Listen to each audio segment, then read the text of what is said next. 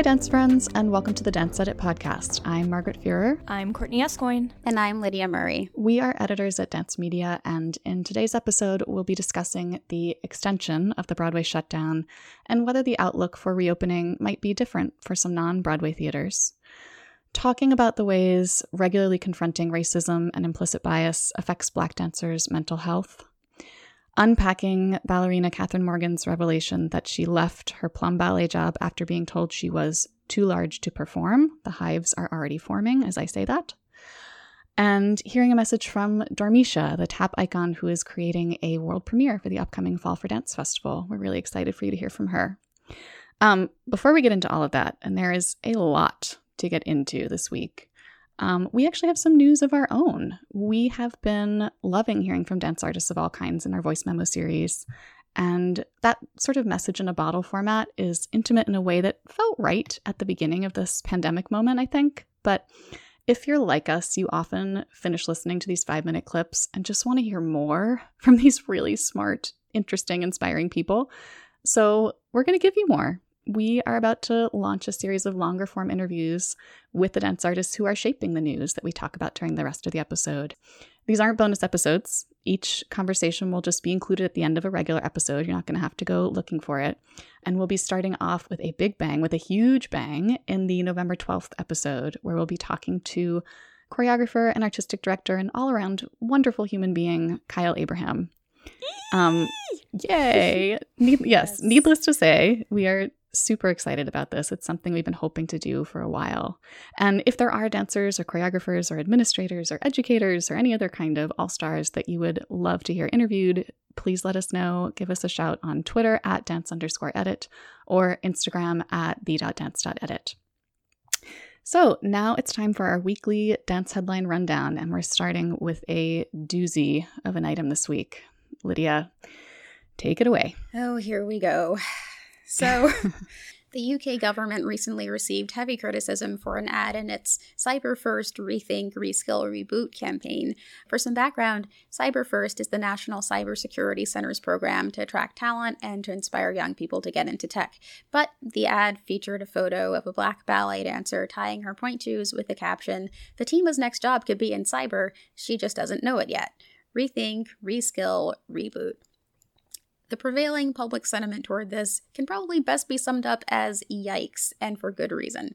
The fact that the ad surfaced now as thousands of jobs in the creative sector are disappearing or in jeopardy makes it seem deeply insensitive, not to mention that it uses a black ballet dancer as the example of someone who should retrain at a time when the performing arts are in the midst of a racial reckoning. To quote Matthew Bourne on Twitter, this has to be a joke, right? In slightly cheerier UK based news, uh, London Sadler's Wells Theatre announced that it would be offering some in person performances for socially distanced audiences beginning at the end of this month. Now, while the vast majority of its originally planned performances remain cancelled through late January, Birmingham Royal Ballet, English National Ballet, Alexander Whitley Dance Company, and the venue's annual Breakin' Convention will all present new works, and Arthur Pita's The Little Match Girl will also be back around Christmas. A five part docu-series on the Lady M's of Broadway's Moulin Rouge is streaming on Playbill. It was filmed before the Broadway shutdown. I really need to make time to watch that. Same here. Um, and a Shonda Rhimes produced documentary focused on the Debbie Allen Dance Academy has been given a release date. Dance Dreams Hot Chocolate Nutcracker follows Allen and her school as they prepare its annual holiday show and will debut on Netflix November 27th. So exciting. And Alvin Ailey will forge ahead with a month long digital season in December, featuring a world premiere by Jamar Roberts and a new collaborative response to Revelations with Clifton Brown, Matthew Rushing, and Yusha Marie Sorzano. The dance program at University of Nebraska Lincoln was saved from a proposed budget cut that would eliminate the program entirely following a successful donation campaign spearheaded by students and alumni. Um, and Michaela DePrince, the Dutch National Ballet soloist and all around inspiration, has um, announced a leave of absence from her company to, quote, heal from recent losses and think about the artist she wants to be. And we're all sending her tons of love. Yes, absolutely. Glad she's taking the time she needs. And in some dark news, the Broadway League announced that ticket sales on the Great White Way have now been suspended through May 30th, which will extend the longest Broadway shutdown in history to 444 days. Oof, hearing that number. It's rough. So jarring, even now. So, that last item is actually also a segue into our next segment, in which we'd like to talk about two stories related to the extension of that Broadway shutdown. Um, first, we're going to go to a really dark place. This is kind of a dark episode. Apologies in advance.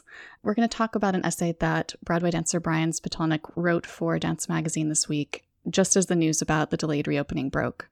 He was, until the shutdown, a longtime member of the Chicago cast. It's one of those steady jobs that insiders joke about as a government job. But now he's facing the possible end of his Broadway life.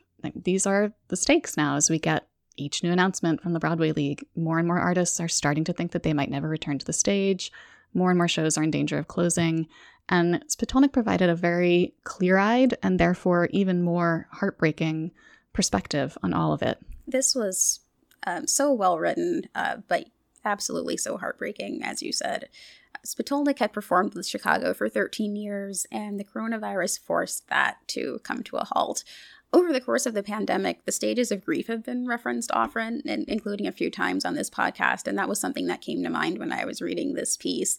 He talked about the early phase of quarantine as a kind of delirium of thinking where we're on this forced hiatus, but everyone we know is drinking wine every night. We can drink wine every night, that kind of thing, and setting lofty targets for productivity, like accomplishing multiple challenging goals from intermittent fasting to writing a book. Uh, and this kind of led up to the extensions of the shutdown and the gradual realization that life as it was was not returning, possibly ever.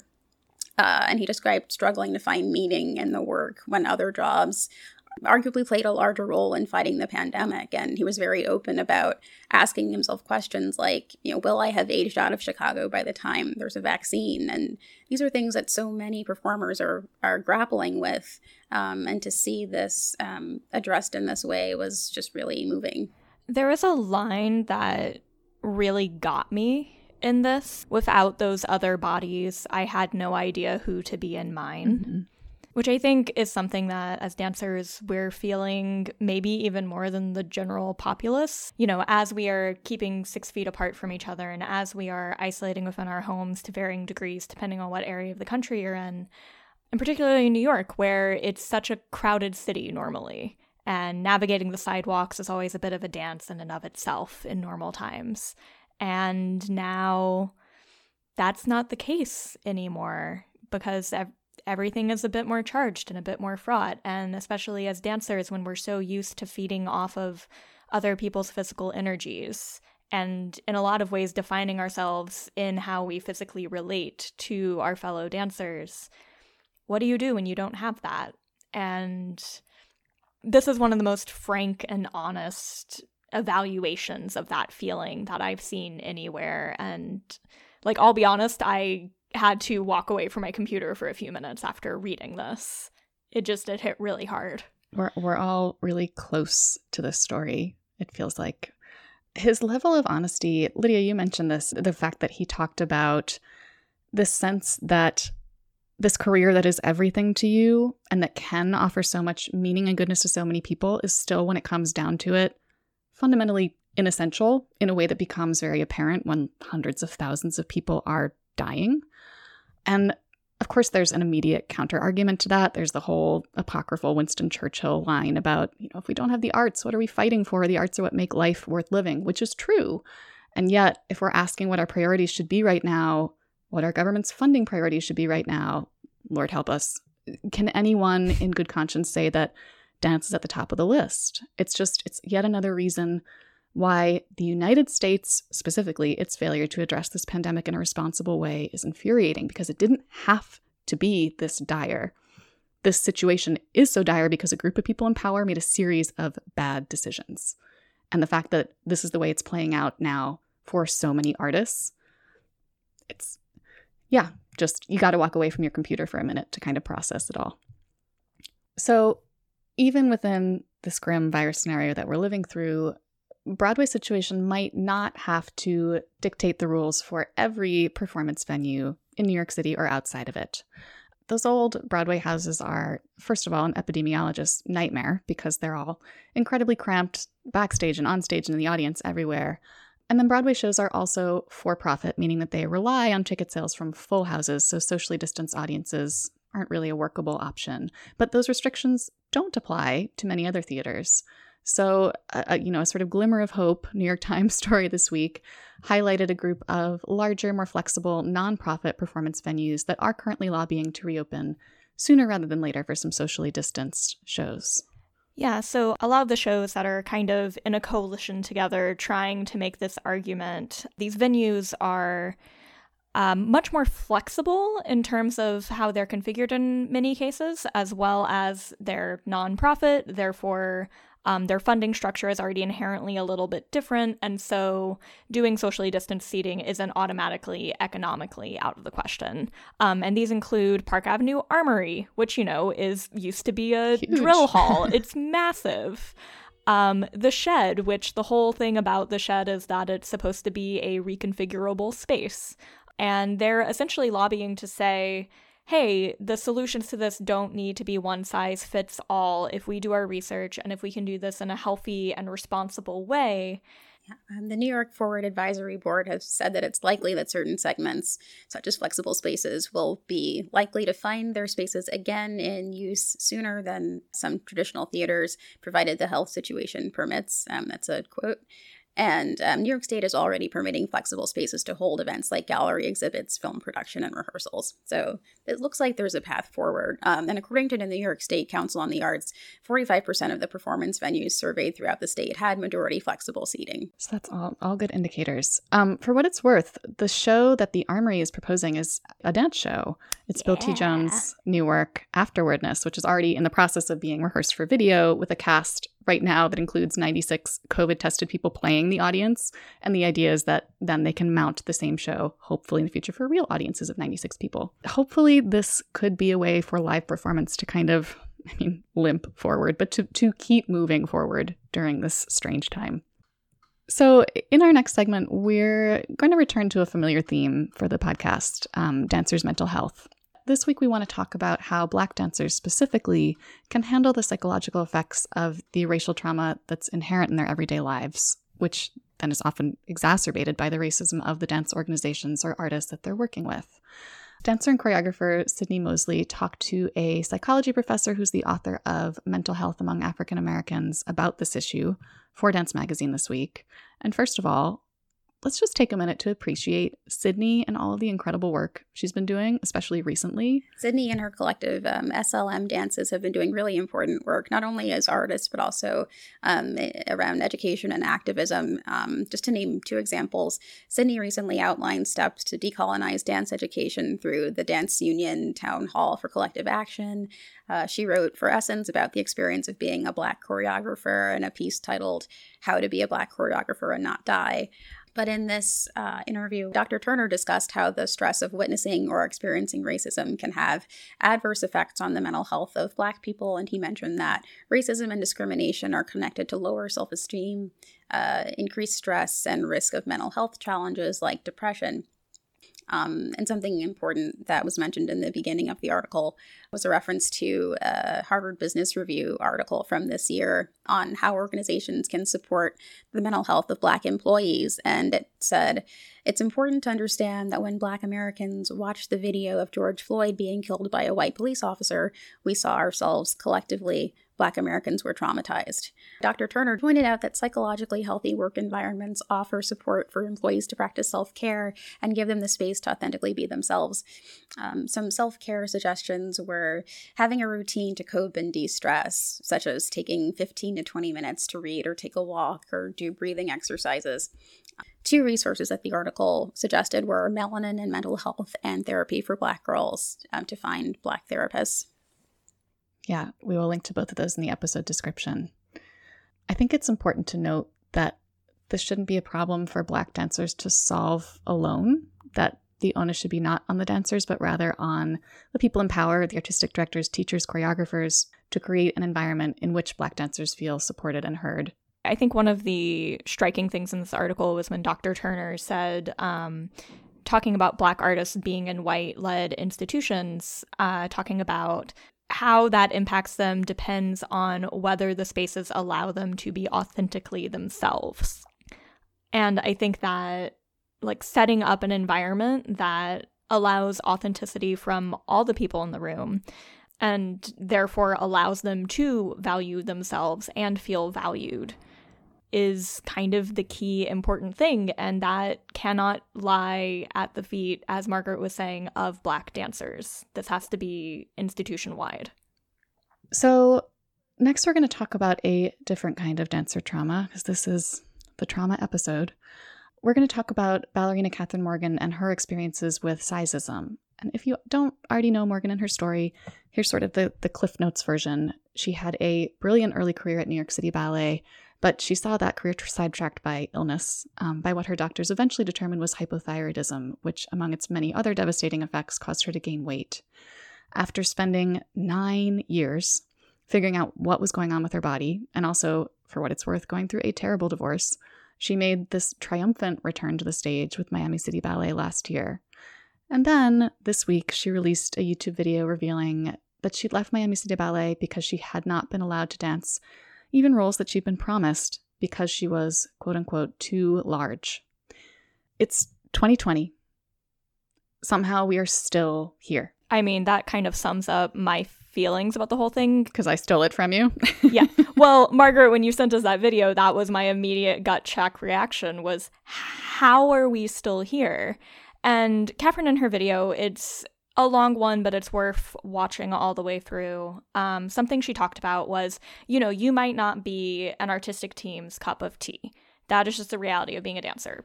But staying in an environment that is detrimental to your mental or physical health, no role, no job title, no position is worth that is worth more than your well being. And that's something that she was really emphatic about. It feels like in the ballet world, we've had so much more open dialogue about body standards in recent years, but that's not necessarily resulting in significant changes to body standards at ballet companies, um, or the changes are happening very slowly. Well, and I think it's that thing, right, where we we think like, okay, new leadership coming into companies, that's going to change the standard, but does it necessarily? Does it actually change anything or do we just see the repetition of the same patterns that they went through when they were dancers mm-hmm. and i am not calling out anyone specifically i am not naming names at all want to be very clear about that however this is a pattern that we have seen repeated so much and that happens so often and often happens completely silently. We don't mm-hmm. usually end up hearing from the dancer that I was told I couldn't do this part because I was too big, because the way that our culture is set up, not just in ballet, but also in the wider world, tells you, well, hey, you didn't work hard enough. I guess you didn't want it enough, which is complete and absolute bullshit. It's not that. It's not the dancer's fault. If anyone listening to this, if you've seen videos of Kathryn Morgan dance, you know that she is an exquisite dancer this isn't on her. It's not a matter of working harder, it's not a matter of not caring enough. It is that this standard needs to change. Because if you're a beautiful dancer, you should get to perform. And to say otherwise is frankly holding ballet back and also robbing us of a lot of really incredible artists. Deep breaths, Courtney. I'm gonna start crying. I'm so mad. For for like the third time on this podcast, I feel like we're all sort of on the brink of tears. I do want to refer people back to Garnet Henderson's great dance magazine story from the summer called What Would It Take to Change Ballet's Aesthetic of Extreme Thinness. It talks about how this sizeism problem is, as you guys have said, just baked into ballet from the first days of training. It affects pretty much everybody. I think all of us on this podcast have been affected and traumatized by it. That's why we're so emotional about it. It is absolutely related to ballet's failure to embrace diversity on all fronts, including racial diversity. The sense that a certain uniform look is part of the art's appeal is just wrong. It is a preference that is completely out of line with all of the body positivity movements happening elsewhere in the dance world and the world at large. As the article says, we need re education. We need directors to take meaningful action by hiring and casting dancers of all sizes. It is time for this to stop. I think a lot of dancers internalize these unhealthy body standards and perpetuate them. And that's not something that I think gets discussed enough. Um, how do you unlearn that so that you don't inflict the same harm upon other dancers or the next generation of dancers? Yeah, transparency is part of how we're going to stop the cycle, 100%. And honestly, thank you to Kathryn for continuing to be so open and frankly having been an inspiration for so many people, myself included, over the years. Her courage is pretty extraordinary. Thank you.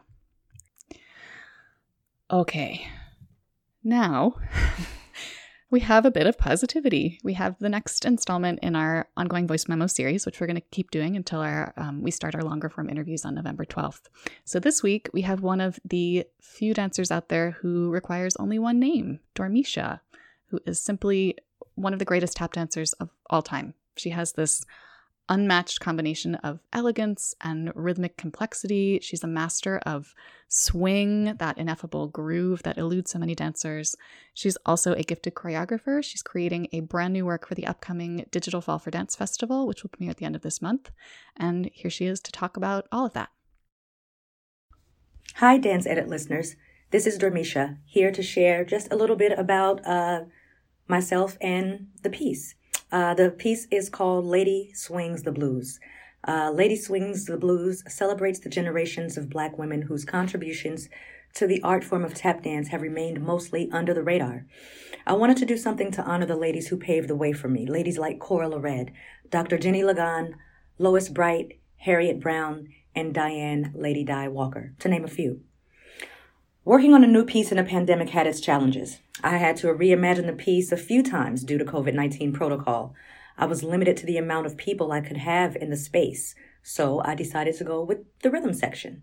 Most of our rehearsals were at my house. Um, I have a little garden area out back, and we were able uh, to have rehearsals outside. The weather was great, so we took uh, advantage of that and had rehearsals outside, and everyone uh, kept their distance and wore masks if they felt like they wanted to do that. Um, we got together once a week for four weeks, tweaking things at every rehearsal until we were all very satisfied with uh, with the arrangements. Um, we would talk about grooves, tempos, and how to arrange each groove. Um, and I would record the music so I could have it to work with over the course of the week. I would also send the musicians phrases to learn. I would record uh, myself dancing the rhythm and send it to the djembe player so he could learn it. Then he would create a phrase and send it to me so I could learn it. In person rehearsals were great because we could finally play together in real life and in real time.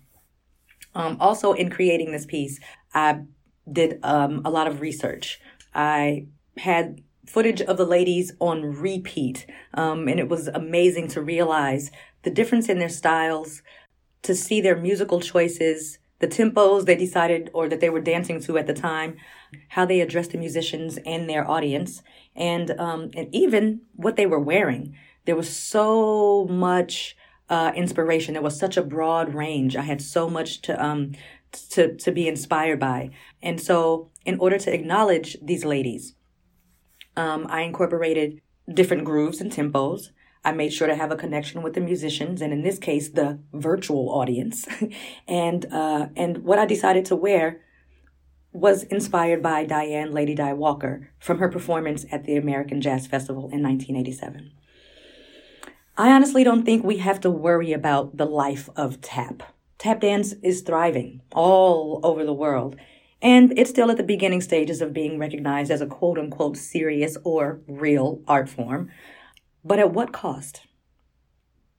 As tap dance artists, I think it's our responsibility to be creative uh, while maintaining the integrity and authenticity of the form. I think of Robert Reed. He would end his classes with a saying. Um, he would say, and have the students say, respect the dance. And some of my peers have continued that tradition. Uh, but I think just now I realize w- what that really means. So, yeah, let's respect the dance. Let's maintain the integrity and the authenticity of the form in our creativity. Thank you so much for that, Dormeshia. please check out her new work, Lady Swings the Blues, which is premiering on October 26th at 7:30 p.m. in the Fall for Dance Festival. Since it's digital this year, access is available at newyorkcitycenter.org, and tickets are as always $15. Also, be sure to follow Dormeshia on Instagram. She's at Dormeshia, of course. And just keep up with everything she's working on. She always has so many cool projects in the works. All right, thanks everyone for joining us. We will be back next week for hopefully slightly more upbeat discussion of the news that's moving the dance world. Keep learning, keep advocating, and keep dancing. Mind how you go, friends. Bye, everyone.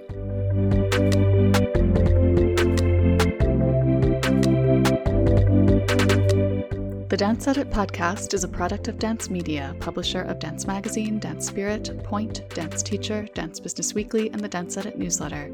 Our hosts are Courtney Escoyne, Margaret Fuhrer, Lydia Murray, and Cadence Neenan. Our music is by Celestine, with special thanks to Broadway Dance Center for helping us record those footfall sounds. Find out more about the Dance Edit and subscribe to our daily newsletter at thedanceedit.com.